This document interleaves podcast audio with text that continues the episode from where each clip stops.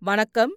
நீங்கள் கேட்டுக்கொண்டிருப்பது புஷ்பலதா பார்த்திபனுடன் கதை செண்டு சிவகாமியின் சபதம். எழுதியவர் கல்கி கிருஷ்ணமூர்த்தி. பாகம் இரண்டு காஞ்சி முற்றுகை அத்தியாயம் இருபத்தி இரண்டு அசோகபுரத்தில். காஞ்சி மாநகரத்திலிருந்து ஏழு காத தூரத்தில் தில்லைப்பதிக்கு போகும் மார்க்கத்தில் அசோகபுரம் என்னும் ஊர் இருந்தது. இந்த ஊரின் மத்தியில் பரத கண்டத்தை ஒரு குடைநிழலில் ஆண்ட சக்கரவர்த்திகளுக்குள்ளே ஒப்புயர்வற்ற தர்ம சக்கரவர்த்தியான அசோகவர்தனர் தேசமெங்கும் நிலைநாட்டிய ஸ்தம்பங்களில் ஒன்று கம்பீரமாய் நின்றது. ஒரு காலத்தில் இந்த அசோக ஸ்தம்பத்தை சுற்றியிருந்த புத்த விகாரங்களில் ஓராயிரம் புத்த பிக்ஷுக்கள் வாசம் செய்தார்கள். புத்த மதத்தை சேர்ந்த கிரகஸ்தர்கள் வாழ்ந்த ஆயிரக்கணக்கான வீடுகளும் இருந்தன. மாலை நேரத்தில் புத்த சைத்தியங்களில் பகவான் புத்தருக்கு ஆராதனை நடக்கும்போது தூபங்களிலிருந்து எழும் நறுமணப் புகையானது ஊரெல்லாம் கவிந்திருக்கும். நூற்றுக்கணக்கான பூஜை மணிகள் கனகனவென்று ஒழித்துக் கொண்டிருக்கும். புத்திரன் சந்நிதியில் ஆயிரக்கணக்கான தீபங்கள் ஜொலித்துக் கொண்டிருக்கும். பிக்ஷுக்களும் கிரகஸ்தர்களும் கையில் புஷ்பம் நிறைந்த தட்டுகளை ஏந்திக் கொண்டு பத்தி பத்தியாக சைத்தியங்களுக்கு போய்க் கொண்டிருப்பார்கள். அத்தகைய அசோகபுரமானது இப்போது பாழடைந்து நிர்மானுஷ்யமாய் கிடந்தது. சைத்தியமும் விகாரமும் சேர்ந்தமைந்த ஒரே ஒரு கட்டிடத்திலே மட்டும் ஒரு சிறு தீபத்தின் ஒளி காணப்பட்டது. மற்ற கட்டிடங்கள் இடிந்து தகர்ந்து பாழாய் கிடந்தன. இடியாத கட்டிடங்களில் இருள் சூழ்ந்திருந்தது.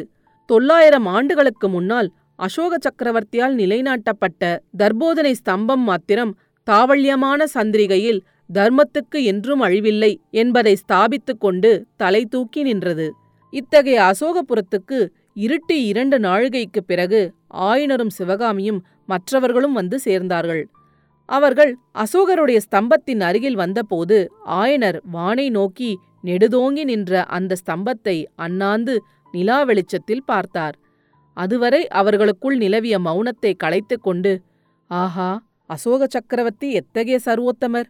உலகத்திலே தோன்றும் அரசர்கள் சக்கரவர்த்திகள் எல்லாம் அசோகரை போன்றவர்களாயிருந்தால் இந்த பூவுலகம் எவ்வளவு ஆனந்தமாயிருக்கும்? யுத்தம் என்னத்திற்கு? பகைமை என்னத்திற்கு? ஒருவருடைய இரத்தத்தை ஒருவர் சிந்துவது என்னத்திற்கு? பூவுலகு மாந்தர்கள் எல்லாம் ஒருவருக்கொருவர் அன்பு செய்து கொண்டு அகிம்சை மேற்கொண்டு ஆனந்தமாய் வாழலாகாதா? என்றார். அப்போது சிவகாமி குறுக்கிட்டு அப்பா இதென்ன? சற்று முன்னாலேதான் உங்களுக்கும் கத்தி எடுத்துக்கொண்டு யுத்தம் செய்ய ஆசை உண்டாவதாய் சொன்னீர்கள். இப்போது அன்பு அகிம்சை ஆனந்தம் என்கிறீர்களே. உங்களுடைய மனது இப்படி சஞ்சலமடைந்து நான் பார்த்ததே இல்லை என்றாள். உண்மைதான் சிவகாமி என் மனது இப்போதெல்லாம் ஒரு நிலையில் இல்லை. புத்த பகவான் இந்த உலகத்தில் அன்பின் ஆட்சியை நிலைநாட்ட பார்த்தாரே. அவருடைய பிரயத்தனம் ஏன் வீணாகப் போயிற்று என்பதை நினைத்து என் மனம் சஞ்சலப்படுகிறது. என்றார் ஆயனர். பிக்ஷு அப்போது வாய் திறந்து அயனரே புத்த பகவானுடைய போதனையை ஏற்றுக்கொள்ளும் பக்குவம் மனித குலத்துக்கு இன்னும் ஏற்படவில்லை. அதற்கென்ன செய்வது? என்றார். யாரும் எதிர்பாராதபடி குண்டோதரன் சம்பாஷணையில் கலந்து கொண்டு மனித குலம் என்று பொதுப்படையில் சொன்னால் என்ன பிரயோசனம் அடிகளே? பிராணிகளிலே புலியும் இருக்கிறது பசுவும் இருக்கிறது ஜந்துக்களிலே பாம்பும் இருக்கிறது அணிலும் இருக்கிறது. அதுபோலவே மனிதர்களுக்குள்ளும் எத்தனையோ வித்தியாசம் இருக்கிறது. மௌரிய வம்சத்து அசோகவர்தனரைப் போலவேதான் நமது மகேந்திர பல்லவரும் தம் ராஜ்யத்தில் அன்பு மரத்தை ஸ்தாபிக்க முயன்றார். யுத்தம் என்பதே வேண்டாம் என்று நினைத்தார்.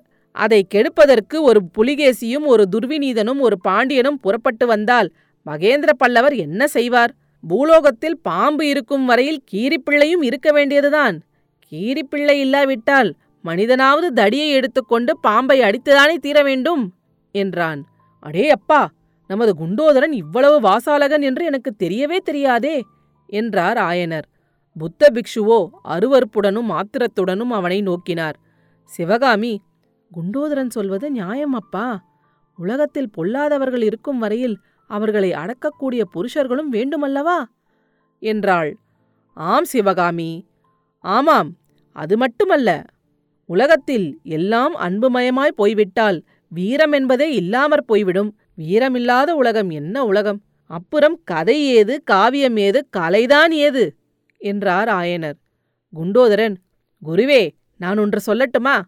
இந்த அசோகர் ஸ்தம்பம் இங்கே வெறும் ஸ்தம்பமாக நின்று கொண்டிருப்பதில் யாருக்கென்ன பிரயோசனம்? இதிலுள்ள உபதேசத்தை படித்து அதை பின்பற்றி நடப்பார் யார்? இந்த ஸ்தம்பத்தை என்ன செய்ய வேண்டும் என்று நான் சொல்லட்டுமா?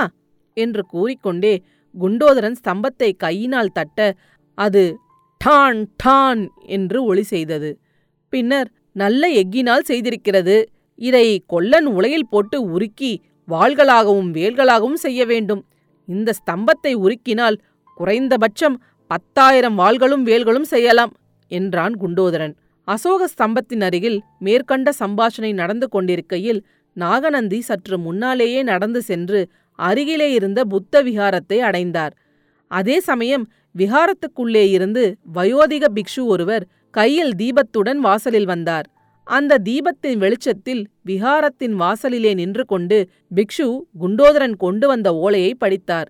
அப்போது அவருடைய முகத்தில் உண்டான மாறுதல்களை தீபச் சுடரின் சிவந்த ஒளியில் பார்த்து கொண்டிருந்த வயோதிக பிக்ஷுவே பயந்து போனார் என்றால் மற்றவர்கள் பாராததே நல்லதாய் போயிற்று என்று சொல்ல வேண்டும்.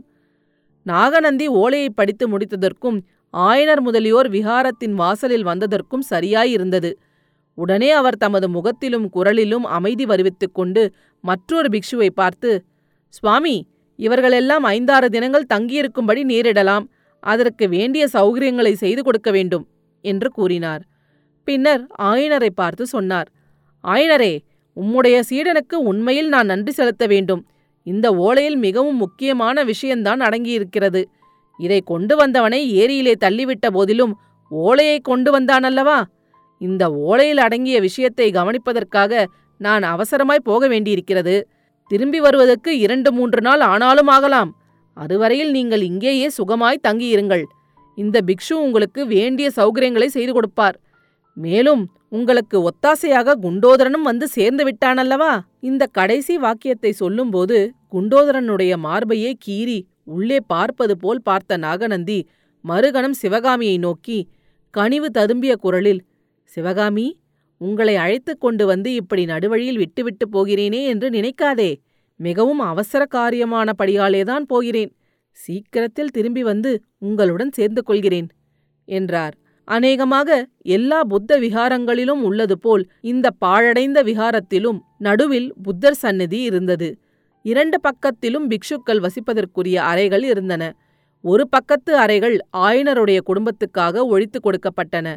அவர்கள் தங்களுடைய அறைகளுக்கு சென்ற பிறகு இன்னொரு பக்கத்தில் இருந்த இருண்ட அறைக்குள் நாகநந்தி சென்றார்.